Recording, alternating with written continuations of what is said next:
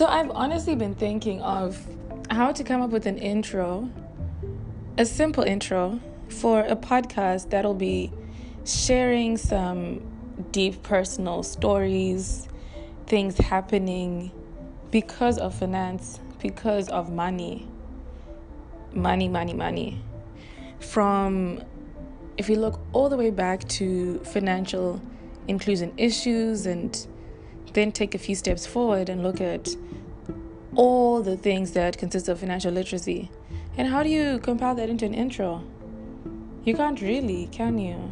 You can't make that into one snappy, catchy intro.